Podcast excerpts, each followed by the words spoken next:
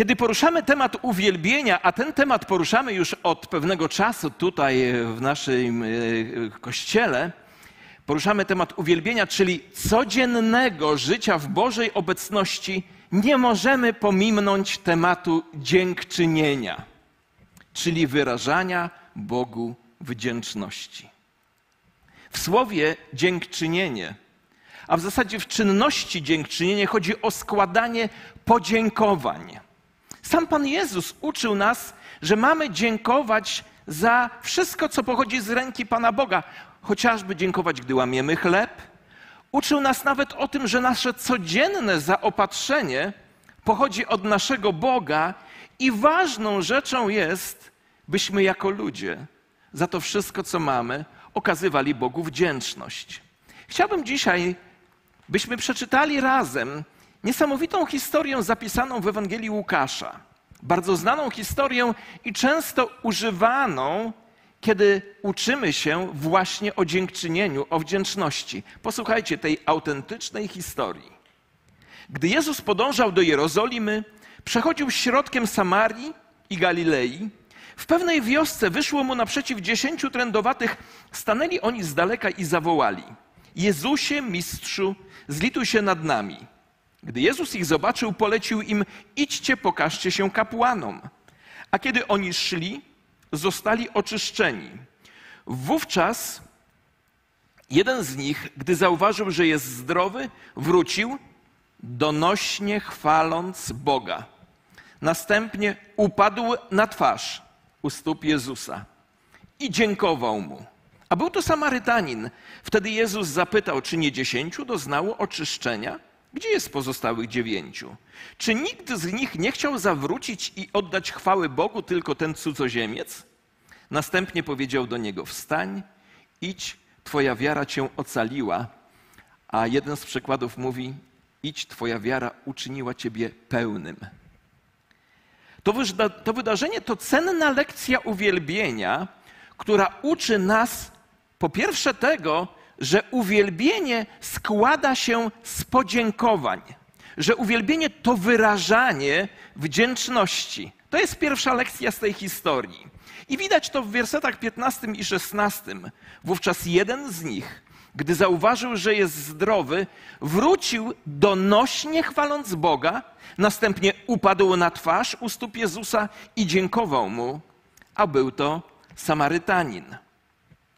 Uwielbienie to także dziękowanie komuś za coś, co się otrzymuje, co się otrzymało. Otrzymujesz coś od Boga i składasz mu podziękowanie. Tym jest uwielbienie, jest wyrażeniem wdzięczności i wyrażeniem miłości do Niego. Posłuchajcie proszę tego bardzo uważnie. Prawdziwa i szczera miłość zawsze jest w jakiś sposób wyrażana. Prawdziwa i szczera miłość jest wyrażana. Być może jest tak, że dorastałeś w rodzinie, w której nie wyrażano miłości. Ale teraz jesteś w nowej rodzinie, w Bożej rodzinie. Być może twój ojciec był dysfunkcyjną osobą, ale teraz masz bardzo dobrego ojca. Masz naprawdę dobrego tatę tatę w niebie. Możesz wyrazić miłość do Niego, ponieważ coś od Niego otrzymałeś, otrzymałaś. Pomyśl o tym. Miłość zawsze musi być wyrażana. Motyw wyrażania miłości przejawia się na kartach całej Biblii. Gdy czytamy ją uważnie, widzimy wiele osób, które tę miłość do Boga wyrażało. I nie chodzi o to, byśmy wyrażali miłość do Boga w ten sam sposób, bo przecież każdy z nas jest innym typem osobowości. Reprezentujemy różne typy osobowości i wyrażamy swoje emocje w różny sposób. Człowiek z tego fragmentu, który przed chwilą cytowałem, wyraził wdzięczność bardzo donośnym głosem i tym, że padł na twarz. Wiecie, to jest bardzo spektakularny sposób wyrażania wdzięczności. Bardzo spektakularny. Choć jak najbardziej właściwy w stosunku do tego, co się otrzymało. Pomyślmy o tym. to, że upadł na twarz, to, że głośno krzyczał. Wprawdzie wygląda to bardzo spektakularnie, ale jest bardzo właściwe w stosunku do tego, co ten człowiek otrzymał. Wiecie, Stary Testament używa 11 słów hebrajskich służących do opisania, wyrażania chwały, z czego siedem z nich użytych jest najczęściej. Chciałbym teraz te siedem wymienić yy, w, jednej z, yy, w jednym ze sposobów wymowy. Te słowa w, różnych, w różny sposób tłumacze wyrażają. Ja przeczytam jeden ze sposobów. Posłuchajmy tych słów. Pierwsze słowo to todach, czy to dach. Chór dziękczynny. Innymi słowy jest to chór, który składa podziękowanie. Drugie słowo to barak, klęczeć w dziękczynieniu. Jest to również tłumaczone jako pokłonić się. Trzecie słowo to techilach, śpiewanie na chwałę. Czwarte słowo to halal, składanie podziękowania w sposób bardzo hałaśliwy i szalony. Chociażby za pomocą wykrzyknika Uu! Jak coś takiego słyszycie z przodu sali, to znaczy, że ja tak wyrażam. Ale z tego samego hebrajskiego rdzenia, z tego samego rdzenia wyrazu pochodzi słowo, które często używamy. Słowo halleluja. Chwalcie Jahwe. Jadach, wyrażać podziękowanie z podniesionymi rękami. Szóste słowo, zamar, wyrażać podziękowanie z użyciem instrumentu muzycznego. Jedenaste, sabach, wyrażać podziękowanie bardzo głośno, co, co często jest tłumaczone wykrzykujcie na cześć Pana. Czy dostrzegacie, że wszystkie te słowa, które wymieniałem, mają związek z dziękczynieniem, ze składaniem dziękczynienia, z wyrażaniem wdzięczności? Zauważcie proszę, że we wszystkich wymienianych przeze mnie słowach chodzi o wyrażenie naszej miłości, chodzi o wyrażenie podziękowania i nigdy nie będziesz dobrze wyrażać uwielbienia, jeśli nie będzie w tobie wdzięczności. Słyszysz? Nigdy nie będziesz wyrażać we właściwy sposób uwielbienia, jeśli nie będzie w tobie czy we mnie wdzięczności. Wdzięczność wyzwala uwielbienie. Słyszycie? Wdzięczność wyzwala uwielbienie. A tak przy okazji jest w Biblii jeden werset, w którym użyto cztery spośród siedmiu wymienionych przeze mnie słów. I pozwólcie, że przeczytam ten werset. Wejdźcie w jego bramy z dziękczynieniem, to dach, chór dziękczynny, i do jego przedsionków z wychwalaniem, techilach, śpiewanie na chwałę. Wysławiajcie go, jadach, dziękujcie wznosząc ręce. Błogosławcie Jego imię, Barak, pokłoncie się przed Nim. Psalm setny. Wczoraj go z żoną czytaliśmy, modląc się rano. Pozwólcie, że ten tekst sparafrazuję. Wejdźcie w Jego bramy z chórem dziękczynnym i do Jego przedsionków śpiewając Mu na chwałę. Wznieście do Niego ręce i pokłoncie się przed Jego imieniem. Choć nie chodzi o to, żebyśmy wszyscy uwielbiali Boga w ten sam sposób, ponieważ, jak już mówiłem, prezentujemy różne typy osobowości, ale z drugiej strony istnieją pewne biblijne sposoby wyrażania uwielbienia. Składanie pokłonu należy do wyrażania uwielbienia, jaki znajdujemy w Biblii. Znajdziemy też w Biblii wykrzykiwanie, podobnie jak klaskanie w dłonie i wznoszenie rąk. I chcę Wam powiedzieć, to nie są wcale zachowania przypisane do tak zwanych kościołów charyzmatycznych. Te wszystkie rzeczy znajdziemy w Biblii, ponieważ są to zachowania biblijne. I jak kiedyś zobaczycie, że ktoś z nas będzie uwielbiał Boga gdzieś na sali czy na tej scenie, leżąc twarzą do ziemi, to nie jest to nic dziwnego, nic niebiblijnego. W taki właśnie sposób także oddawano Bożu, Bogu chwałę, rozumiejąc to, jak wiele się od Niego otrzymało. A kto z Was pamięta, jak pierwszy raz wzniósł swoje ręce w uwielbieniu? O, część Was pamięta. Pamiętacie, jak się czuliście? Jakie myśli się kłębiły w Waszych głowach? Pewnie wszyscy się na mnie gapią. Aż w końcu dotarło do Ciebie, że nie chodzi cię, że już ciebie dłużej nie obchodzi, czy ktoś się gapi, czy nie, nie obchodzi cię, co inni o tym pomyślą, podniosłeś swoje ręce w uwielbieniu, w podziękowaniu do Boga, dla Boga, bez względu na to, co sobie inni pomyślą. Więc nie oceniaj zachowania innych ludzi podczas uwielbienia, bo nie wiesz, co przeżyli i czego od Boga doświadczyli, że właśnie w taki, a nie inny sposób swoją wdzięczność wyrażają. Coś wam powiem o muzyce. Nie mam tego w notatkach. Ale jestem kiedyś bardzo dawno temu na uwielbieniu i nagle podczas uwielbienia gitarzysta zagrał taką solówkę, że pomyślałem sobie, ale się popisuje przed ludem Bożym. Aż Pan Bóg mnie wtedy napomniał. A co, jeśli on się nie popisuje, tylko talentem, jakim mu dałem, wyraża uwielbienie dla Boga i dostał taką możliwość? Na co lud Boży powinien powiedzieć Amen. Po pierwsze więc uwielbienie to składanie podziękowania, to wyrażanie wdzięczności. Chcę uwielbiać Boga, mam potrzebę dziękowania Mu, co nazywa się wdzięcznością. Ale czy jest coś, co powoduje wdzięczność? Czy istnieje coś, co poprzedza wdzięczność? Wiecie, istnieje. To jest druga rzecz. Cuda poprzedzają wdzięczność. Cuda poprzedzają wdzięczność. Jeszcze raz wiersz 15. Wówczas jeden z nich, gdy zauważył, że jest zdrowy, wrócił donośnie chwaląc Boga, następnie upadł na twarz u stóp Jezusa i dziękował mu. Innymi słowy, ten człowiek był wdzięczny Bogu, ponieważ coś od niego otrzymał. Mówisz dziękuję po tym, jak coś otrzymasz. Tak było w tej historii. I tym jest właśnie uwielbienie. Składanie podziękowania, wyrażanie wdzięczności.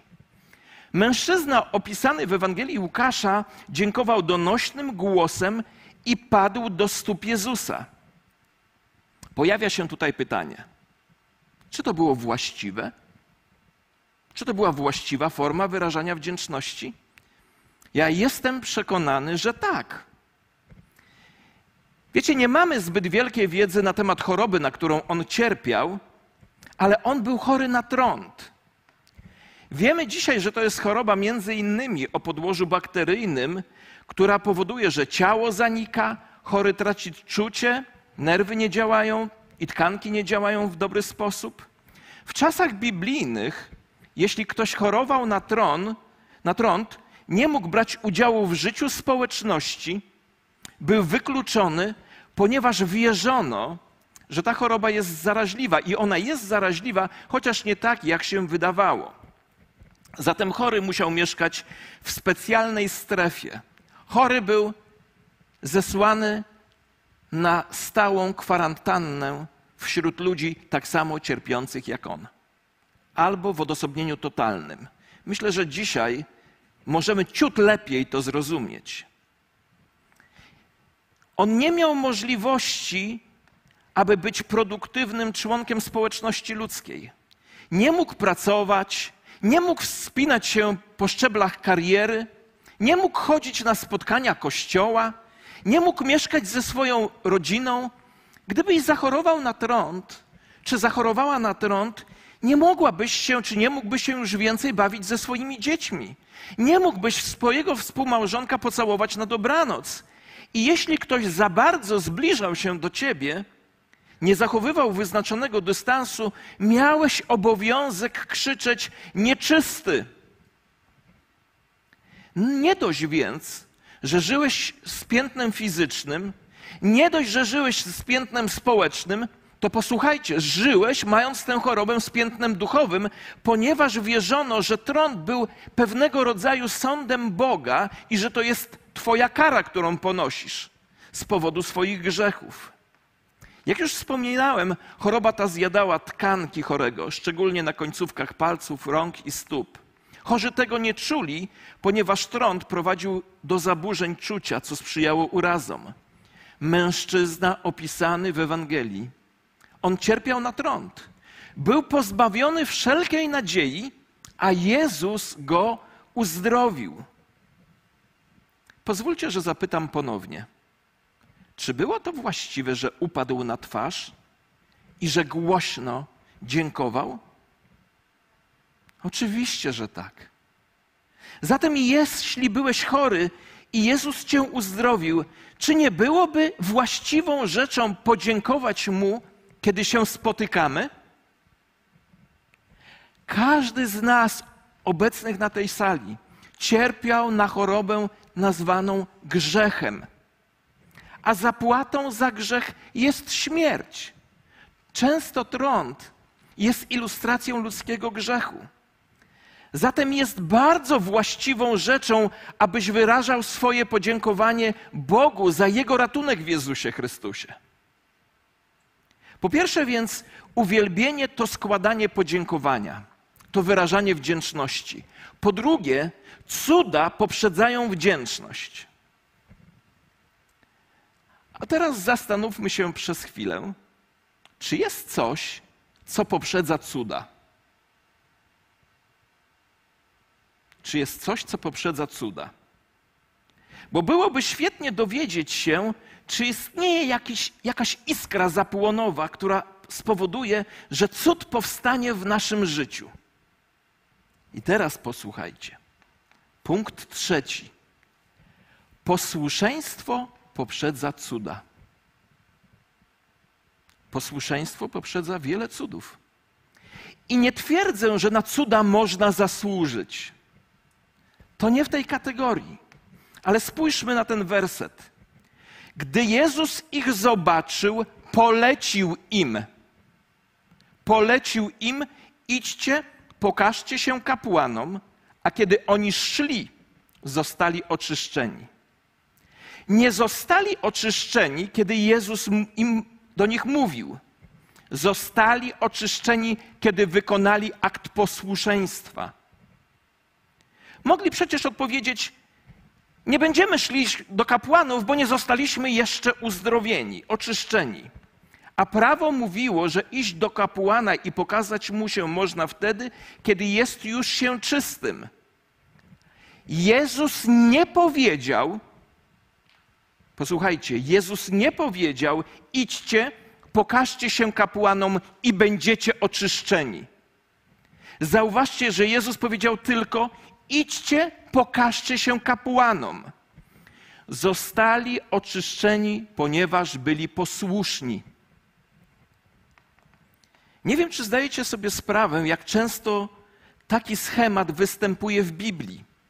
Bardzo często. Bóg na przykład powiedział do Mojżesza: Trzymaj laskę w górze. A Mojżesz mógł powiedzieć: Armia znajduje się tam, z tyłu. Na co Bóg mógł odpowiedzieć: Tak wiem, ale teraz podnieś swoją laskę, rób co mówią, abyś robił. Inna historia. Kiedy lud izraelski był w drodze do ziemi obiecanej i stanął przy rzece Jordan, Bóg rozkazał, aby kapłani niosący arkę przymierza stanęli stopami w Jordanie. Warto w tym miejscu przypomnieć, że to był czas, to był okres, gdy wody rzeki Jordan y, wezbrały.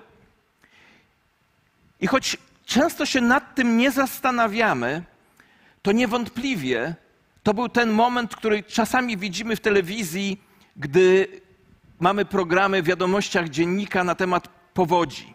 Kiedy rzeka jakaś y, ma, powiększa się, jej nurt jest y, bardzo wartki. Widzimy samochody porwane przez taki nurt. Widzimy domy porwane. I oto w takim stanie była rzeka Jordan, gdy Izraelici stanęli przed nią, kiedy Bóg kazał kapłanom wejść w tę rzekę stopami. Mogli powiedzieć: Pamiętasz Morze Czerwone? Potrzebujemy laski, która będzie uniesiona w górze. A kiedy Bóg rozdzieli wody, to wtedy przejdziemy. Bóg jednak na to nie przystał. Bóg im tego nie zaproponował. Powiedział, aby najpierw weszli do wody, a on dopiero wtedy ją zatrzyma.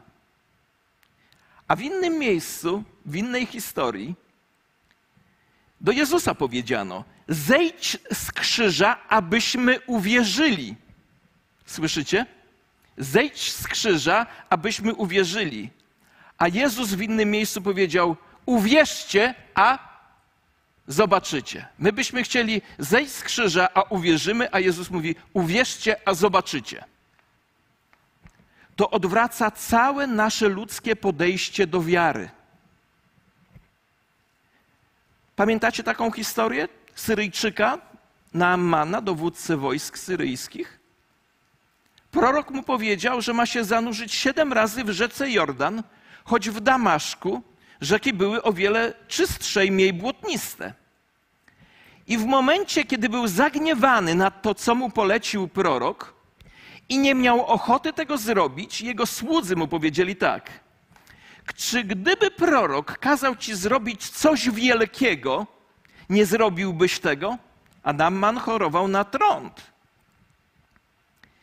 I wiecie, gdy zanurzył się siedem razy w rzece Jordan, został uzdrowiony. A pamiętacie, jak Jezus powiedział do człowieka z uschłą ręką: Wyciągnij rękę. I ten człowiek to zrobił. Nie kłócił się z Jezusem. Jak to? Przecież ręka jest niesprawna. Po prostu to zrobił.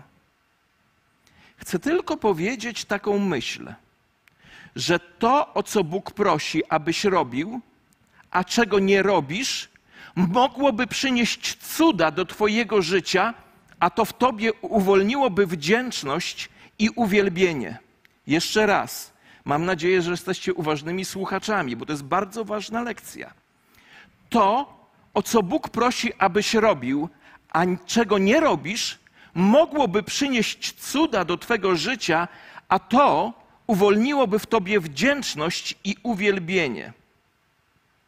Wiecie, wielokrotnie tutaj z tej kazalnicy i w kościele nauczamy, że bardzo ważną rzeczą jest czytać Biblię w kontekście. Czytać wersety biblijne w kontekście, nie wyrywać ich tylko. I chciałbym teraz pokazać nam wszystkim, co jest napisane w, w wersetach poprzedzających historię uzdrowienia dziesięciu trędowatych. Wiele osób tego nie robi i potem nie widzi całego obrazu. Ale to jest ciekawe, co się wydarzyło, zanim Pan Jezus uzdrowił tych trędowatych. Posłuchajcie, zacznijmy od 17 rozdziału Ewangelii Łukasza, wiersz pierwszy, gdzie jest mowa o, grzech, o grzeszeniu przeciwko innym. Posłuchajcie. Następnie powiedział do swoich uczniów: Nie da się uniknąć skandali, biada jednak temu, kto je wywołuje. Więcej by skorzystał, gdyby zawieszono mu szyi kamień młyński i wrzucono do morza, niż gdyby przez skandal przyczynił się do upadku jednego z tych najmniejszych. Uważajcie na siebie. Jeśli twój brat zgrzeszy, upomnij go. A jeśli się opamięta, wybacz mu. I choćby siedem razy dziennie zgrzeszył przeciwko tobie, ale siedem razy zwrócił się do ciebie, żałuję tego, wybacz mu. I zobaczcie, posłuchajcie, jaka jest reakcja Jezusa na to, że mamy przebaczać.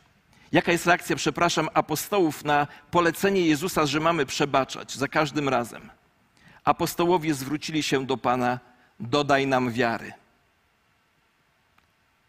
Uchwyćmy to. Pan Jezus mówi: przebaczaj za każdym razem, a oni mówią: w takim razie żeby to się stało możliwym, to co? Dodaj nam wiary. Zanim przejdziemy do kolejnego fragmentu, to jeszcze raz zauważmy to, czego wielu ludzi nie dostrzega. Dodaj nam wiary. Uczniowie powiedzieli te trzy słowa. Jezus chciał im powiedzieć tak: Słuchajcie, ludzie będą was obrażać, ale chcę, żebyście im wybaczali. Ktoś cię skrzywdził, wybacz mu. Ale to jeszcze nie koniec. Jeśli ta sama osoba tego samego dnia skrzywdzi cię siedem razy, wciąż masz wybaczać. Na to uczniowie stwierdzili, że aby to zrobić, będą potrzebowali więcej wiary. Rzadko zdarza się nam łączyć werset dodaj nam wiary z, z kontekstem którym jest cała ta historia. Wielu ludzi na skutek tego twierdzi, że potrzeba nam więcej wiary, żebyśmy mogli ludziom wybaczać. Ale posłuchajcie mnie, mnie bardzo uważnie. Żeby wybaczać innemu człowiekowi, nie potrzebujesz więcej wiary. Ja nie potrzebuję więcej wiary. Wiecie, czego potrzebujemy, żeby wybaczać innym ludziom? Nie potrzebujesz więcej wiary, żeby wybaczać innym ludziom. Potrzebujesz więcej posłuszeństwa. Jeszcze raz. Uczniowie powiedzieli: Dodaj nam wiary. I zauważcie, co odpowiedział Jezus. Pan zaś odpowiedział: Gdybyście mieli wiarę jak ziarno gorczycy, mogli, po, moglibyście powiedzieć tej morwie: Wyrwij się z korzeniami i zasadź w morzu, a ona usłuchałaby was. Kto z was, mając sługę zajętego przy orce lub wypasie, powie mu, gdy ten wróci z pola, wstań i zaraz zasiadaj do stołu. Czy raczej nie rozkaże, przygotuj coś na kolację, przepasz się fartuchem i usługuj mi, aż się najem i napiję, a potem ty możesz zjeść i wypić. Czy jest wdzięczny słudze, że spełnia za spełnienie poleceń? Czy jest wdzięczny słudze za spełnienie poleceń? Nie wydaje mi się. Zobaczcie, tam nie jest sugerowane, ale polecone. Tak i wy, gdy wykonacie wszystko, co wam polecono, mówcie, jesteśmy marnymi sługami, wykonaliśmy to, co było naszą powinnością. Jezus mówi: Musicie wybaczać ludziom. Uczniowie odpowiadają: Potrzeba nam więcej wiary. A Jezus odpowiada: Nie potrzeba wam więcej wiary. Macie robić to, co wam nakazano. To właśnie Jezus powiedział. To są bardzo mocne słowa. Jezus podkreśla, że nie dziękuje się słudze za to, co mu nakazano. Dlatego właśnie opowiedział tę historię. A na koniec dodaje to słowo: Nie wydaje mi się. Masz robić, co ci nakazano. Ja jestem Panem, mówi Jezus. Nakazałem ci wybaczać ludziom i nie potrzebujesz wiary, aby im wybaczyć. Potrzebujesz posłuszeństwa. I właśnie wtedy Jezus idzie dalej i zobaczcie logiczność tych historii. Jezus idzie dalej i pojawia się dziesięciu trędowatych i mówią: Zmiłuj się nad nami. Jezus patrzy w stronę uczniów i mówi: Zobaczcie, co się dzieje, kiedy jesteś posłuszny. Idźcie, pokażcie się kapłanom. I kiedy tak szli, kiedy przyjęli postawę posłuszeństwa, zostali uzdrowieni. Jezus pokazuje, mówi: Widzicie? Dobre rzeczy dzieją się, kiedy jesteś posłuszny. Dobre rzeczy dzieją się, kiedy jesteś posłuszny. Bóg przez ten fragment zmusza nas do myślenia i zadania mu pytania: Co chcesz, abym zrobił, jeśli ten cud jeszcze się nie wydarzył? Co chcesz, abym uczynił? Bo wiem, że jeśli zrobię to, co nakazuje mi Jezus, będę widział cuda w moim życiu. Słyszycie? Jeśli zrobię to, co nakazuje mi Jezus, będę widział cuda w moim życiu. A kiedy zobaczę cuda, przyjmę postawę wdzięczności. A kiedy przyjmę postawę wdzięczności, będę dziękował Bogu. Taki jest schemat działania. Jezus mówi: Pokaż się kapłanom. Uzdrowiony człowiek wraca do Jezusa i składa mu dziękczynienie donośnym głosem, pada na twarz i wielbi Boga. Przez chwilę użyjmy swojej wyobraźni. Wyobraźmy sobie, że ta historia zdarzyła się wśród nas, w naszym mieście, w naszym sąsiedztwie 30 lat temu. Człowiek 30 lat temu został uzdrowiony przez Jezusa z nieuleczalnej choroby. A potem, a potem wraca na uczelnię, studiuje, otrzymuje dyplom, zakłada rodzinę, ma dobrą żonę, ma dobre dzieci, dzieci dorastają, zakładają własne rodziny, rodzą się wnuki. Bóg okazuje mu dobro przez 30 lat, odkąd został uzdrowiony. I pewnego dnia ten człowiek idzie ulicą i spotyka Jezusa Chrystusa. Odpowiedzcie mi na pytanie. Czy po 30 latach od uzdrowienia właściwą postawą będzie upaść na twarz i wykrzyczeć Jezusowi: Dziękuję Ci? Proszę? Będzie właściwe czy nie? Oczywiście, że tak. To jest właściwa postawa. A teraz coś proroczego chciałbym Wam powiedzieć. Nie mam tego w notatkach. Ale sytuacja, w której żyjemy, będzie zmuszała nas, może zmuszała to złe słowo, ale sprawi, że wielu z nas będzie oczekiwało cudów w kwestii Bożego zaopatrzenia, kwestii materialnej. To, co się dzieje wokół nas dzisiaj, ludzie tracą pracę. Niektórzy z nas już potracili pracę, tracą swoje zarobki. Ludzie tracą swoją, e, swoje podstawy finansowe i będą oczekiwali cudu od Pana Boga w tej kwestii. Pamiętacie, co poprzedza cud? Pamiętacie? Słuchaliście mnie? Co poprzedza cud? Posłuszeństwo. Czy wiecie, że w kwestiach materialnych, znów powiecie, pastor wraca do dziesięciny? A no tak. Bo Bóg powiedział w księdze Malachiasza, że jeśli będziesz wierny w tej kwestii, to Stary Testament pastorze. Tak jak nie cudzołóż, nie kradnij. Pan jest pasterzem moim, jest też ze Starego Testamentu. Wiecie? My lubimy obietnice, to tak, przyjmujemy ze Starego Testamentu, ale jak coś jest obowiązkiem, to już nie. Bóg mówi: Jeśli będziesz wierny w tej kwestii, to ja będę Twoim zaopatrzycielem. Wiecie, ja nie jestem zwolennikiem teologii sukcesu, choć ma ona też parę pozytywnych wartości, które wniosła i w moje życie. Nie wierzę też w teologię ubóstwa, chociaż ma ona wiele cennych rzeczy, które mnie budują.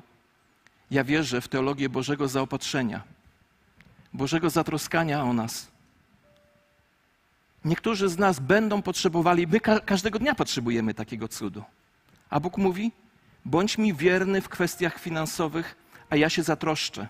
Wystaw mnie nawet na próbę, Bóg mówi. Wystawcie mnie na, na próbę, czy ja nie zatroszczę się o was.